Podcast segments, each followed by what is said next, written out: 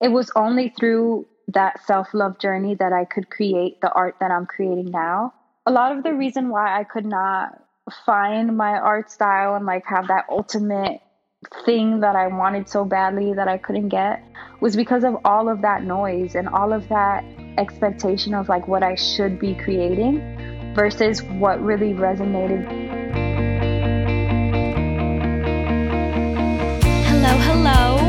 Welcome back to Seek the Joy podcast. Happy Seek the Joy Tuesday. I'm your host, Sydney Weiss, and welcome to the first episode of 2020. I am so excited to be back podcasting and sharing these episodes and these conversations with you guys. It's been a minute too since I've recorded an intro, so I'm kind of feeling a little rusty, but I- am excited to be back and so excited to share with you this week's new conversation. On the podcast this week is Reina Noriega. She's an incredible visual artist, photographer, educator, and writer who brings her love for diversity and creativity into everything that she does. She's really an incredible light and she seeks to represent the beauty and vibrance of women and fill the world with fine art of these women so that they can really feel represented in those spaces. Reina is so talented. We first connected in 2018, and I have loved just every second of watching her grow and expand over the last year. I'm so excited to introduce you guys to her passion and her joy and her inspiration. In this week's new episode, we chat all about Reina's creative and entrepreneurial journey, what it means to give yourself permission to embrace your creative path, and learning to trust our soul pulls so that we can really begin to shed old layers and allow each experience to lead us down the path that we're meant to take. Reina shares with us her healing journey, how falling more deeply in love with herself in 2019 really transformed her life and her art and her style, and the impact of cultivating greater self love, self compassion, and self acceptance has had. Plus, Reina shares with us the inspiration behind her new book, In Bloom. We talk about Pepper, who is her dog, and having puppies last year, what she's most excited about for 2020, her biggest dream, and so much more. Before we dive into this week's new episode, a couple of things I want to share with you guys.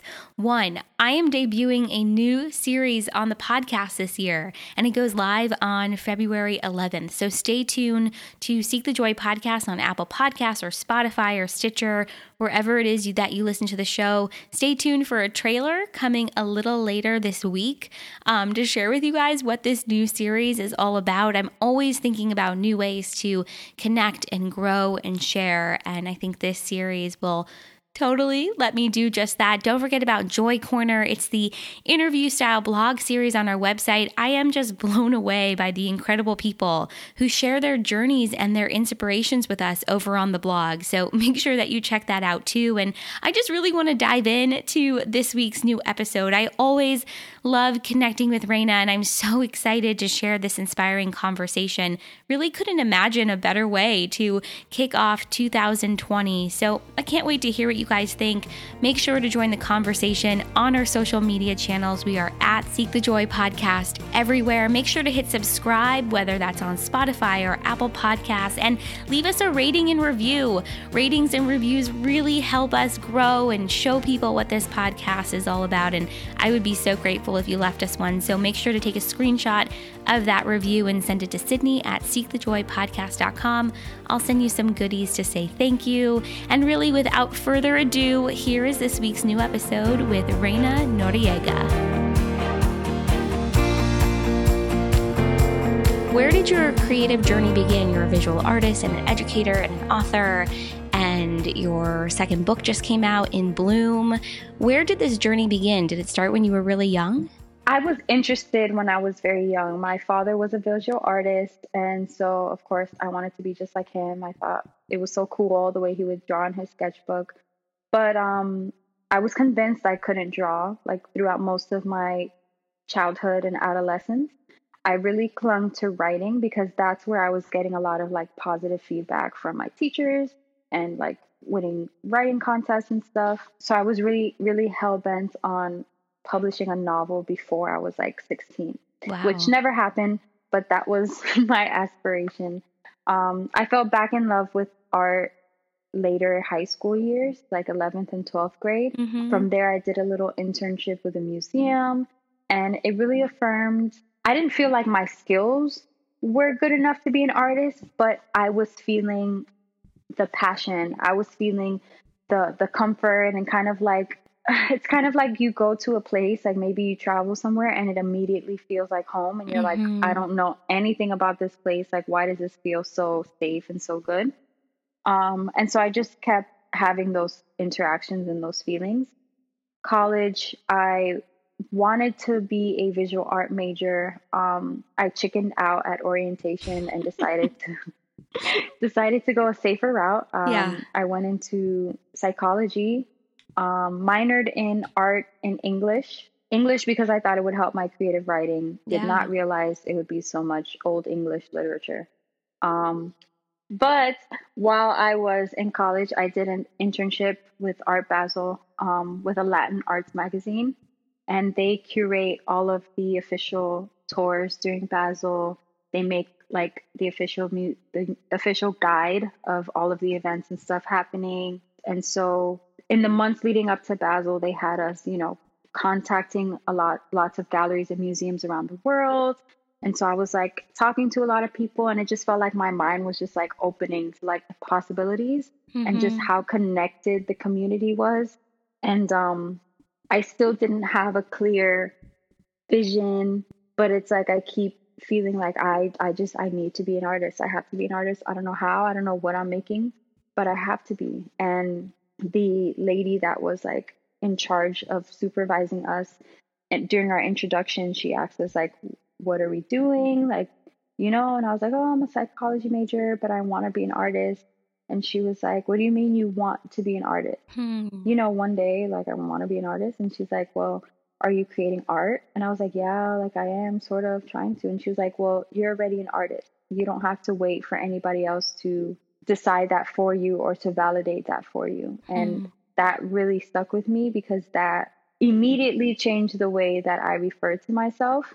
And just affirming that within myself made me feel more capable and like made me want to continue practicing and things. I love that moment because it gave you the permission to empower yourself within your own creativity and within your own art. And what a powerful message that you don't need to wait for permission to be who you are, to be who you want to be. You just claim it in that moment and and that's who Mhm. you are, not waiting for Definitely, permission in that way.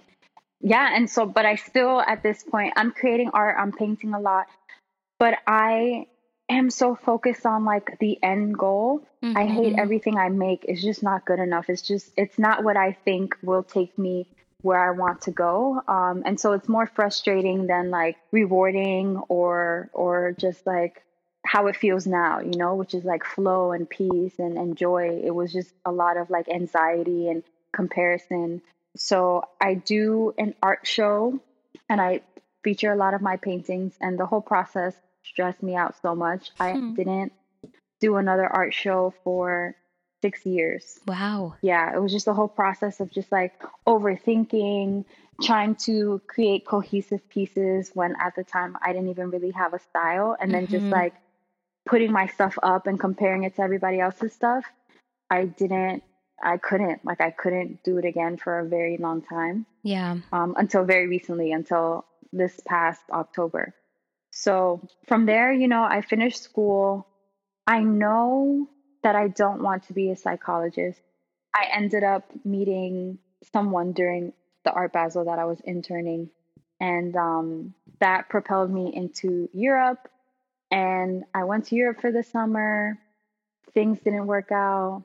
I came back super lost, confused, broke, didn't know what I was going to do. Got a call from the school that I was a substitute teacher at, and they were just like, So we know that you're interested in art, and our art teacher quit a week before school was set to start. She decided to follow her daughter to college in North Carolina. Can you fill in until we find somebody permanent? So I was like, I don't know anything. the first thing about being a teacher, this is a lot. And I was really scared, but like I just knew that I had to say yes. Mm-hmm. And that just ended up being one of the best decisions that I could have made at the time. It taught me so much about myself. it was like the best of both worlds.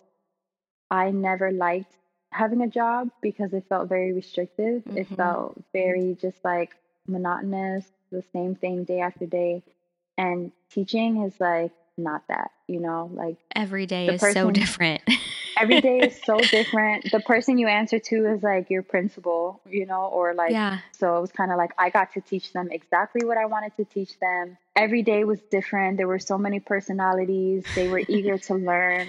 My mom had also been a teacher there and she had been, you know, like talking me up for years. So they're like, oh, you're the one that does this, this, and this, and I'm like, yes, yes. You're like, oh, really, okay, yes, that's me. Yeah, so to them, I'm here. to them, they think I know what I'm doing. They think that I'm this like big time artist, and I'm just like, I can't even draw the way I want to draw. But I, you know, you can't you can't show them that. No, but like, I, yeah. I, think that must have been an incredible experience for you to have like flexibility within a work environment and begin to, you know, explore art in a different way or your creativity in a different way that also had impact. Exactly, exactly. It completely shifted my focus.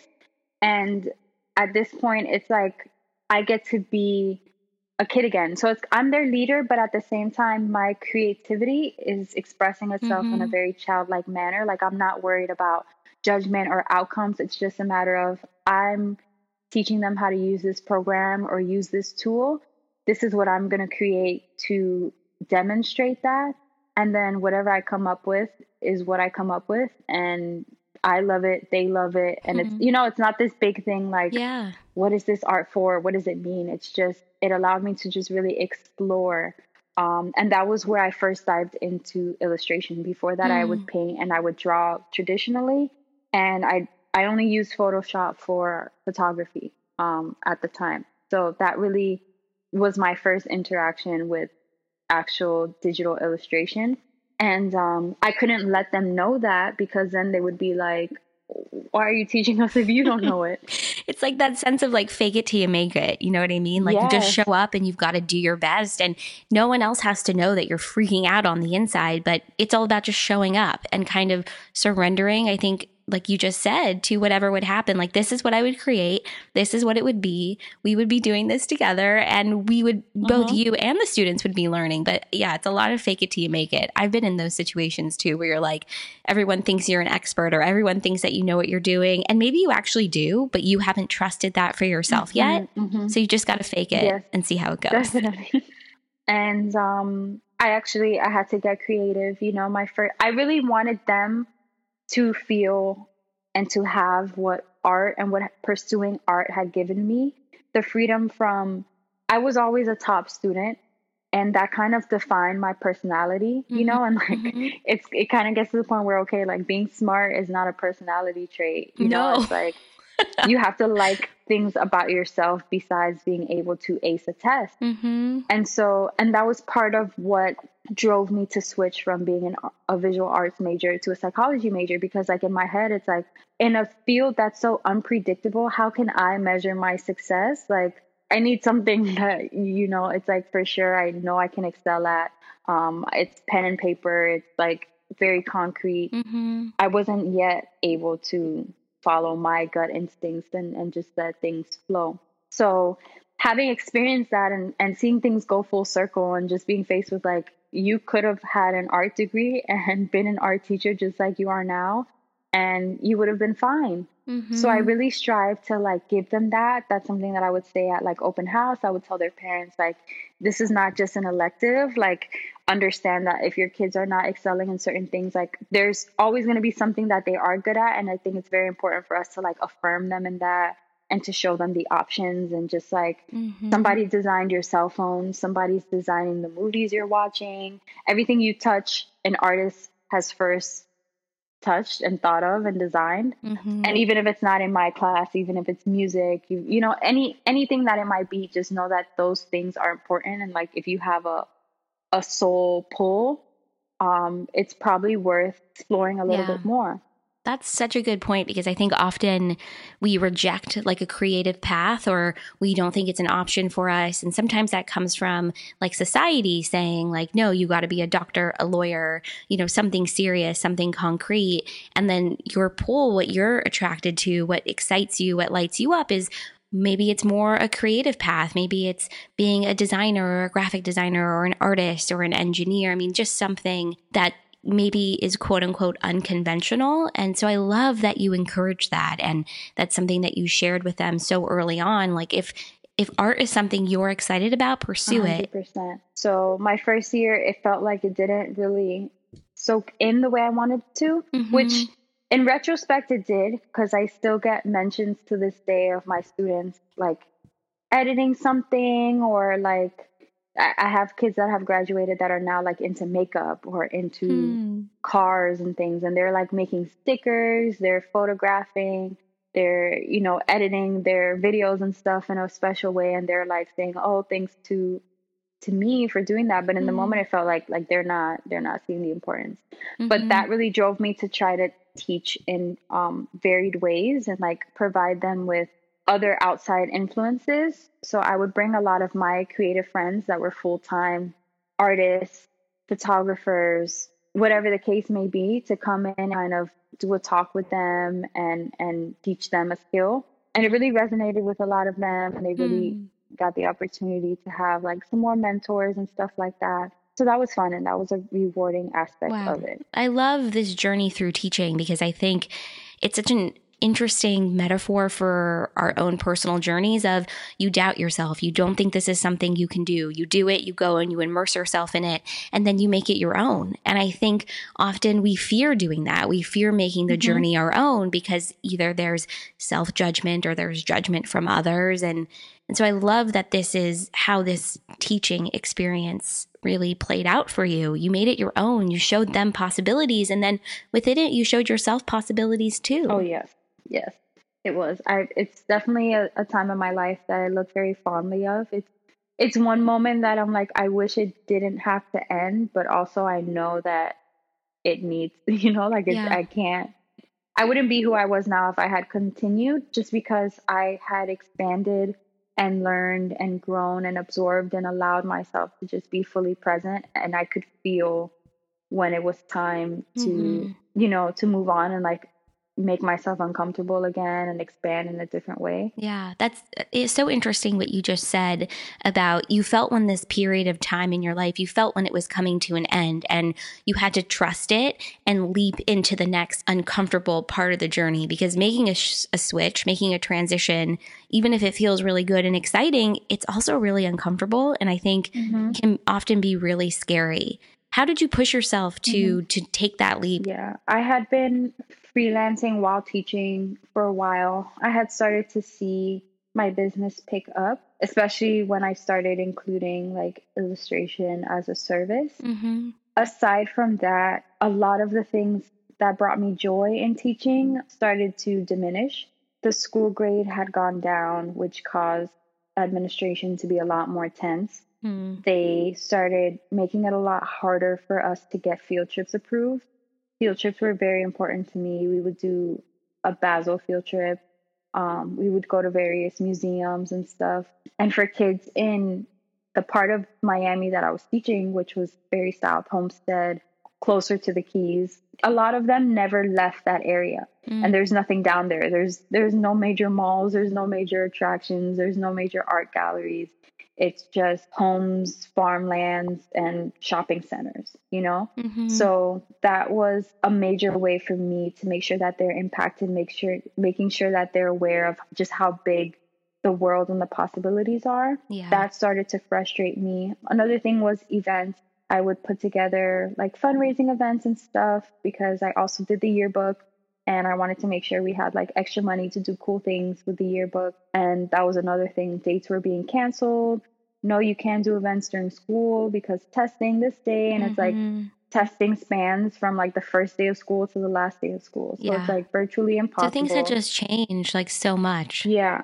And it was just like I found my I, I it was never like that my first few years where every day I'm complaining. Every day I'm standing outside of my classroom talking to another teacher and we're just like oh, I can't stand this. I can't wait for summer. Like, mm-hmm. I just never talked like that. And every time I would engage in those conversations, I would hear myself and it was like an alarm going off in my head. Like, mm. listen to yourself, like, listen to the negativity you're allowing to perpetuate.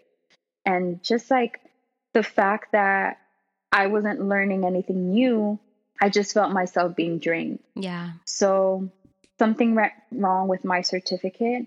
The first year, like I mentioned, that I got hired, it was it was supposed to be temporary. So I was teaching and being paid as a sub. And it wasn't until like the end of the year that they were like, okay, you need to get your your certificate so we can like pay you full salary. And I did that. And you're supposed to have three years from that point to get your professional certificate.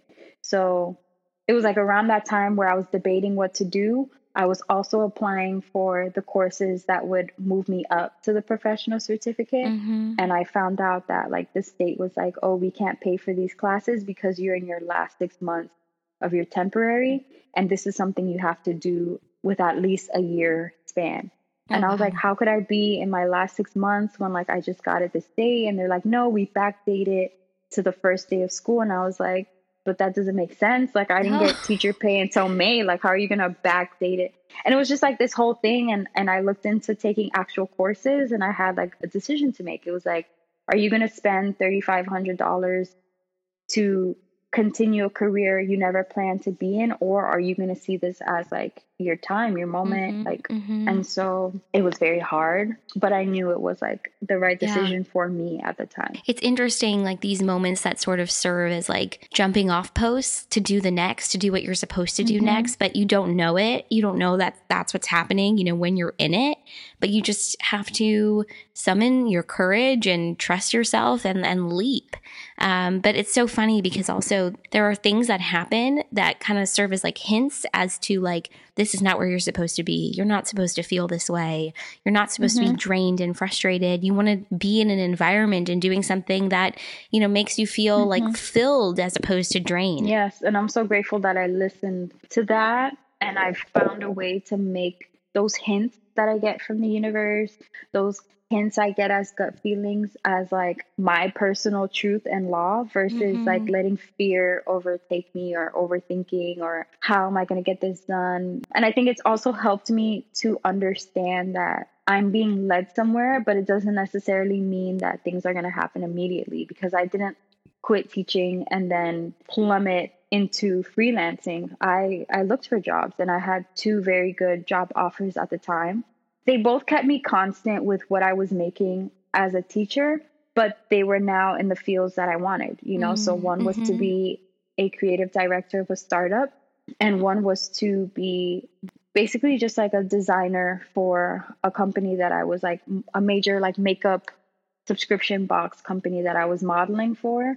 When it was time to pick, I picked the startup based on the flexibility and the freedom I would have to still kind of figure out how to eventually one day make this move towards full time freelancing. Yeah. And then that was when I went to Basel in Switzerland. And it was just like a life changing experience again. It was like that feeling again of like, I'm home. This is where I'm meant to be Hmm. yeah and when i came back you know things things played out as they were meant the startup leadership became a nightmare and when i had to quit it was like a very immediate drastic thing that i had to do Mhm. and there was no backup plan at that time Hmm. so I quit. My lease was also up at my apartment. I stayed at my parents and I was like, well, I'll try freelancing. If it works, I'll move to the city and I'll continue. If not, then I'll have to look for a job and figure out where I'm going to live and, you know, things like that. And Mhm. it just worked out that projects were coming to me and just things that were affirming that, like, you can do this. Like, Yeah. you'll be fine. Yeah. I love what you just shared because I think so often we think that the path is linear. It's like a straight line. And the truth is, is that you can take three giant steps forward and then be propelled in another direction. And then you never know, you know, what those experiences are going to mean for you along your Mhm. journey. And it, you just reminded me of something that someone has said to me for as long as I can remember, which is that there's always going to be a parachute, you know, you're, to catch you. You're always going to be supported. You just have to trust and know that it's going to be there and trust and know that you have options. You're never really stuck, you know, where you're at. And I think when we're in it, when we're in the journey, we don't we don't remember those things that you mm-hmm. have options. You can figure out what's going to work for you, um, and and see how it goes. Definitely, definitely. And that's what th- those are the things that make it harder than it needs to be for other people who are looking to follow their dreams and their passions. It's those feelings. Like if you don't realize that that's not real, like that is a liar. That is your lower or present current self being afraid of the layers that are going to be pulled off in order for you to evolve. Mm-hmm. And when you don't know that, you stay in the same place, complaining about the same things, wishing for more, but not knowing that like you have the power to make the action that will create the reality that you want. Mm-hmm. I love what you just shared about these layers and shedding these layers and and not being afraid to do that. I want to talk about your journey shedding those layers and you've shared a lot about it already in just this creative journey going from this space of self-judgment and I don't think I'm an artist and I could never be good enough to actually becoming an art teacher and then, you know, having this freelance business and and actually, you know, really embodying the artist that you are and the artist that you want to be I know that this process of shedding those layers has really influenced your writing and your mm-hmm. poetry and what you share both online and also in your books. And so, walk me through like 2019, like this year, what creating in bloom was like, this journey of healing, and also I think self love and acceptance that you've been on. Yes, definitely. My first book was it was a collection of poetry and it was focused on a relationship I was in. Just things like as I, it was my first mature relationship. Mm-hmm. Um, I had a high school sweetheart and we were in love, but it was like puppy love and everything was perfect and beautiful all the time until we had to separate. And then, so this was my first time like being in a relationship with someone who was at the same place as me, you know, like in life. Um, we were both educators and we were just doing adult things. We were traveling together, you know, making plans and things like that. And it was giving me like a lot, a lot, a lot of anxiety. Mm. So that was not the book.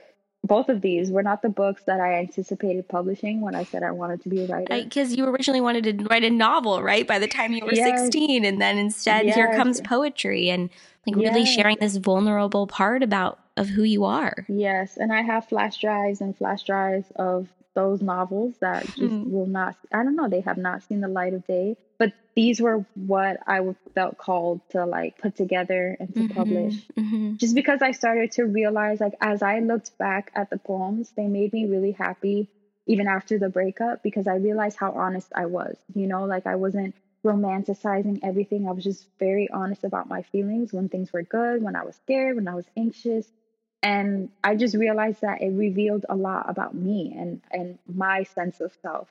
And so i realized like that was a journey that i was on and mm-hmm. that journey led me closer to myself. So that book it published and me and my ex at the time like we were in a weird place like we were breaking up but we hadn't broken up yet. So the book kind of ends on like a what whatever it's like up in the air you know? Mm-hmm. like things are great but like are they going to repair it and so after we did break up, while I was recovering, you know, I was still like writing poems just because. And they kind of stayed there for the full year, you know, that I went through the process of like my last year teaching and just moving out of my apartment, like all of that. Like I wasn't thinking like I'm writing another book. It was mm-hmm. just kind of like that's how I recovered and it, it's just sitting there.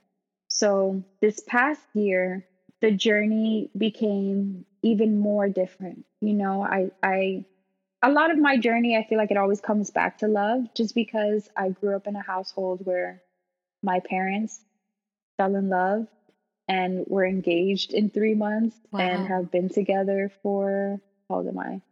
They've been together for 28 years.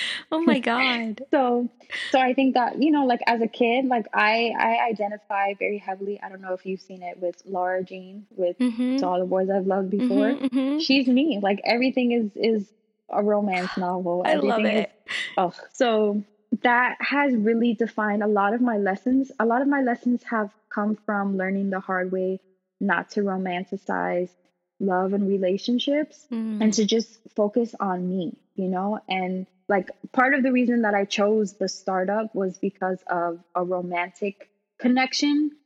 And so the way that that blew up in my face, I had to really look in the mirror and say, like, never again Mm. can I let myself be swept off my feet and into craziness because I take this as some kind of like very interesting, beautiful plot in some like crazy romance novel when in reality, this is just like not healthy and Yeah. not, you know? Yeah, like learning the difference between like getting swept up in the moment versus seeing that moment for what it is, taking a step back and like really allowing yourself to survey the experience, if that makes sense. Yes. Like, I think Yes. you and I are very similar. Like, I often jump into anything like really quickly because I'm excited about it without actually giving myself the time to be like, is this good? Does this make sense? Will this be you're like, sustainable "Oh, for this me? Feels right. This Right. feels right. So it must be yes, and I love that word, sustainable. Is it Yeah. sustainable? yeah. And um, it really forced me to look in the mirror and say, like, what was it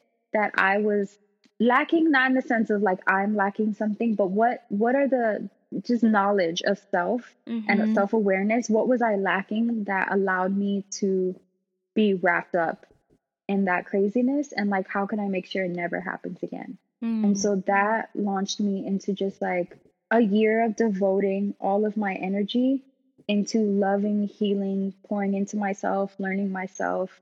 And in the beginning, I still I didn't know that, you know, that would become the book or the bloom. I just know that everything happened so beautifully even when it wasn't beautifully Mhm. from the Mhm. moment that I found my apartment and just like making that choice, it was a very hard choice. Like coming from living in Homestead, um, which prepared me because I was living on my own for two years. I had an apartment, but the rent and like the Redlands Homestead versus living in the city of Miami, So different. very different. And so, Yeah. like, my parents wanted me to start. They were like, okay, get a roommate or okay, get a one bedroom. Like, no, like, I found a loft that I loved, and I was like, it has to be this loft. Like, Mhm. the lighting, my plants, I have office space. Like, this is perfect. And then it it happened like during a retrograde. So while like we were coming out of the retrograde, I came across the listing. I was like, this is perfect. Out of budget, but it's perfect. And then I didn't feel the feeling of like don't do this. I felt like figure this out. Like sit Mhm. down, write down the numbers. What do you have to make? How could you make that? How can you make that and then still save money? I was like, okay, like I'm not I'm not gonna force it, you know, like if Mhm. it doesn't they should know better than me. Like if if they look at my income and my finances and they say like, okay, Like you're not a good I fit. You're not a good fit. yeah, you know, they know I haven't. I was very honest. I um before like when I was looking with a realtor, like I was like, don't tell them I have a dog yet, even though I have papers for her. But this time I was like, no, I'm telling them up front. If they take somebody else, like whatever, I'll take it as a sign that this will come for me one day, but this is not the time. Right. And everything went so unbelievably smoothly. Hmm. I was like, no, like this was, you know, this was meant to be It was meant to be. it was like perfect in the way that every day I woke up was an affirmation. You know, it's like I deserve to live in this beautiful space. I deserve to be in a space where I feel at home, where I feel safe, where I feel free to expand, like where I feel limitless. And it just, it constantly kept that energy and that flow in my mind. Hmm. And it was very challenging because it was different, but it never felt undoable. Um, it just kind of like really taught me all the lessons I needed to learn. You know, I looked at money differently. It wasn't like money is some kind of like scary, crazy thing. It's like money is energy, like anything else. And if you prepare yourself for it, if you approach things the right way, like it'll come, you know? And um it, it just changed the way I thought. Like there's no reason that some people have it and some people shouldn't. It's just a matter of what we believe to be true, Mhm. what we're capable of doing, and, and just like things like that. And then at one point, my dog had puppies. Which I totally wanted to ask you about, by the way, because obviously we follow each other on Instagram. And when I saw that Pepper had puppies, I was like, excuse me? what? Like, so cute. But talk about just going with the flow of the year and just being like, okay, I'm going to embrace this. My, my dog is having puppies. yes, yes. I mean, and it was just something that, like, I, I mean, I listened. I feel like I listened to her because I've always joked about it with my friend. She has a schnauzer that is also like he's so beautiful. He's all white. He's gorgeous. Mm. And we've always joked about them having puppies. And I've always been very nervous about it because I would like hate for something to happen to her because Yeah. I decided to let her do that. Mhm. Um, so I've always gone back and forth about it. But that particular heat cycle, we were just like in the park and she was trying to hump everybody. Like she was on the chihuahuas, she was on the Frenchies, and I was like, no, no, no, no, no, no, no. We're not we're not, We're not doing this. No, no, no. this is not that would not be cute. So um yeah, they had a play date and I wasn't even sure if they made it happen because she didn't really change, she didn't gain any weight and I took her to the vet and the vet was like, "Well, we can't really tell you anything for sure until 42 days." And I was like, "Okay, well how long is she pregnant?" And he was like, "58 days." And I was like, "Okay, so how much does a test cost?" And he was like, $300. And I was like, "So it cost you it cost me $300 to find out 10 days before she gives birth that she's giving birth?" I Unbelievable. was like, no, I think at that point, like, I'll figure it out. right. So, Oh my God. so, but she had, she ended up having them a week earlier than she was supposed to on Mother's Day. Mother's Day, I was Oh. in North Carolina for my sister's Chapel Hill graduation, and I left my friend to house it, and she calls me freaking out, like, Pepper hasn't talked to me all day. She's been hiding in her bed. And I'm like, okay, I think she's fine. Maybe she just misses me. She's like, okay, whatever. The next day, she's like, something's happening to Pepper. Something's coming out of her. Oh And I'm just like, oh my God, I am so sorry. This was this was not supposed to happen Oh today. And I had to like I think I even wrote I wrote in our group chat, like, can somebody go to my house I remember right now this. that Oh has had God. experience with puppies and um Oh. her mother-in-law ended up making it over and one of my other friends and they all like helped with the delivery and I had to watch via FaceTime and it was Oh. just so crazy, so beautiful. The whole so crazy. so I don't know. I still I can't describe it, but seeing them grow, like I've I've never gotten to experience that close up. So just the process of like how small they're born, Uh-huh. the fact that you can't see their eyeballs for like four weeks. I'm just like, I thought that she was gonna have puppies, and like in two days it would be like a Disney movie. like that we're, like, 101. Dalmatians, right? Yes.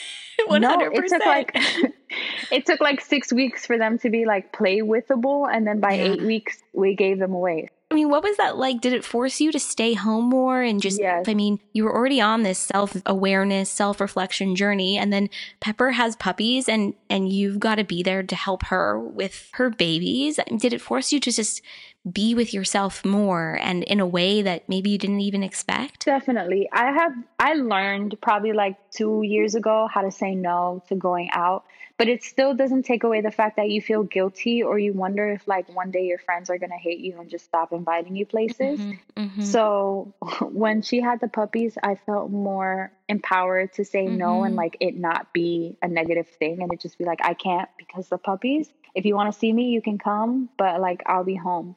Um, and all of that free quiet time really did wonders Right. for my mental state and just like visualizing Mhm. things and manifesting things and just like I don't know, it was just all of the time and focus that I needed. There's this tweet that you put out a couple of weeks ago, maybe a month or so ago, and you said, I feel like I've lived so many lives this year. Do you remember that tweet?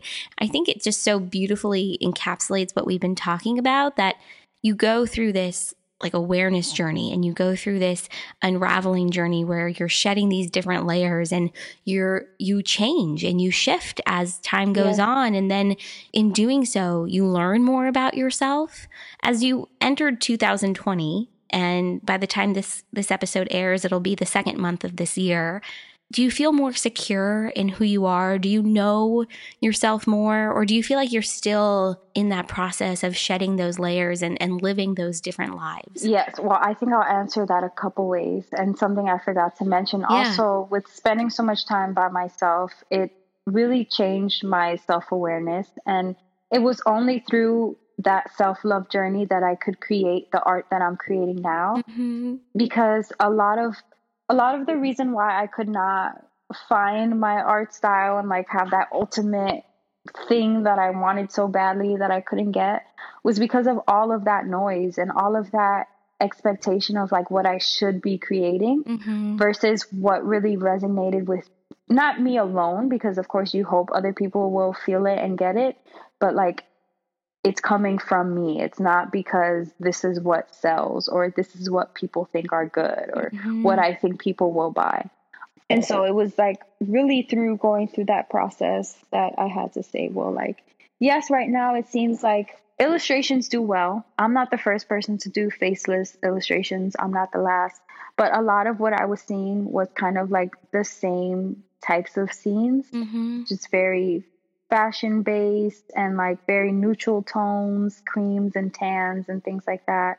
And the focus was more, I think, on like the setting and the fashion and kind of that wasn't as important to me as just wanting the women to exude confidence mm-hmm. um, and self love. And because that was a journey I was on, and like the vibrancy, and just that was something that came through really taking a step back and like looking inside and, and kind of like picking apart, like, well, why do you create this? Is it because you think people will like it or because you like it? Mm-hmm. It's so interesting because it sounds like in many ways you went from working from a space of, okay, this is the style I'm seeing. This is kind of my style, but not really, to then switching to like a space within yourself where there was more flow and you're working from this space of intention, like what you want to share, the powerful women, the mm-hmm. powerful stories that feel inspirational and exciting to you, and then developing your style from that. I mean, that, that's what I'm taking from what you just shared. And I think that's such a powerful reminder for people like work from that space of mm-hmm. flow, work from that space of intention create from that space. And from there you can really bring in your your sense of authenticity and creativity and color and, and celebrate you know your artistic expression and your artistic journey. It's like once you started to do that everything just flowed the way that it was supposed to. Yes yes. And it, to me it was so beautiful and it's so freeing to just create from that space and like not constantly need outside inspiration.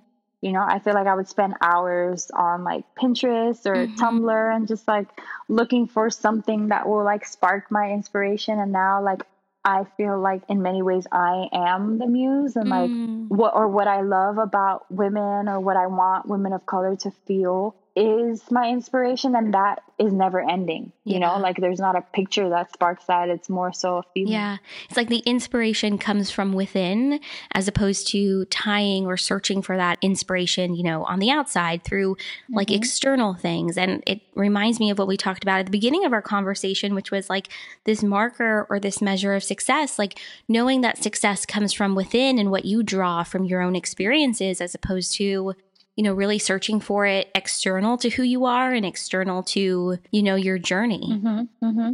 And then just understanding that that like self love journey is constant and that finding yourself is constant. Like mm-hmm. I did the mm-hmm. work and I shed a lot, a lot, a lot of layers. And it brought me to a space where I can speak confidently, where I feel validated to even talk to you and share my experience. You know, I'm not yeah. thinking like, well, who am I? Like, you know, like I once did, like, why does she want to talk to me? It's just hmm. like that affirmation. But then also knowing that six months or like a year from now, I might have to shed more layers. Yeah. And I might have to get over some outdated versions and expectations of myself, yeah. like yeah. labels or whatever the case may be. That also helps, you know, yeah. because there's there's no arrival and it's been important for me to know that. I think that's a really important reminder that there is no arrival. You never get there. And like whatever there is, I'm putting like air quotes around that word right now because mm-hmm. the truth is, is like your journey, who you are, this self love, this compassion for self, this allowing yourself to grow and create and become more aware of who you are. I think within that process, it's ever evolving and it's ever changing. And I think this so beautifully ties into what in bloom your your latest book is really all about. It's about this journey of who you are and where you've been and what it's been like shedding those layers and then allowing yourself to bloom you know where you are where you're planted right now. I think it's really amazing. I, talk about this all the time just how life imitates art and how when you allow your life to be personified within that art i mean it's just beautiful mm-hmm. the impact and and the possibility and then the way it touches other people and, and touches you too. Definitely. I feel like this one was even more vulnerable because the first book, even though it was about, you know, a specific time and relationship or relationships, I wasn't as self aware. So it's kind of like the me that I'm exposing is not even fully me yet. So this time having come so close to the core of like who I really am and like what scares me and what excites me and all of that stuff, like now that I know that and I've revealed it to myself, I can reveal it in the writing. And that's what makes it more like vulnerable to me. Mm-hmm. But also not scary because I feel like that is what I want my legacy to be. Like, if I'm encouraging people to be something, it's to be themselves and I think I can only do that by being myself and like sharing that proudly. Like I've shared yeah. my my losses as much as my gains and that is important. Like it's yeah. important to know that that's the journey. Yeah, I agree with that so much and I think we can't really share who we are until we get to know who we are if if that makes mm-hmm. any sense. And every time, I'm sure you feel this way too, like every time I'm vulnerable in sharing an experience or sharing a lesson or a loss or whatever it might be, I always sometimes feel like this moment of hesitation like is this too much? Am I sharing too much? Am I revealing too mm-hmm. much? And then it's mm-hmm. like you do it, you put yourself out there, you do the vulnerable thing, and then the next time you realize, "Oh, I can actually be more vulnerable. It's like a muscle mm-hmm. that you start to flex and start to build. But you're so right. You can't really do that until you start to get to know who you really are. And then that process is ongoing too. Yes. So we're embarking on a new year and a new decade. And so much of what your work focuses on and what we've shared in this conversation is, I think, really about nurturing yourself and staying true to who you are and learning your style. And then also, I think, being proud and celebrating who you are and, and really celebrating out loud. So, what are you celebrating out loud this year in 2020? I'm definitely looking forward to a newfound level of just trust. Last year, I did all of those things not knowing what it was for. And now I understand it was for my evolution. Now I trust every feeling, every direction that I'm propelled into. Mm-hmm. I trust myself in situations and I know that I can achieve, like little by little, getting over imposter syndrome and, you know, just yeah. things like that. I'm really looking forward to just navigating this year with that accelerated level of self trust and then travel. Mm-hmm. Last year I really stayed put, you know, and that that was the other beautiful thing about the apartment. It's like if you're going to spend 365 days somewhere, it might as well feel like home and it mm-hmm. might as mm-hmm. well feel limitless. And so this year I definitely want to not be put, not be in the same place for a long time um, I'm looking forward to a journey and just chasing that feeling a little deeper, mm-hmm. just because I think Europe in general has a different appreciation for art mm-hmm. aside from like the commercial that I've learned here, which has been good because, you know, I wanted to make money from my art. But I'm really looking forward to just more experiences that will deepen and like affirm that. So that will be my 2020. I'm excited for you. I have to ask you the question I ask everyone that comes on Seek the Joy podcast. And that is, what is your biggest dream? I would say, even though I've gotten over a lot of my relationship things, yeah. like I used to have this mindset that like divorce or like miscarriage and not being able to carry kids would be something that I just could not survive. And I've really done the work to kind of like know that if that's not my path, that's not my path.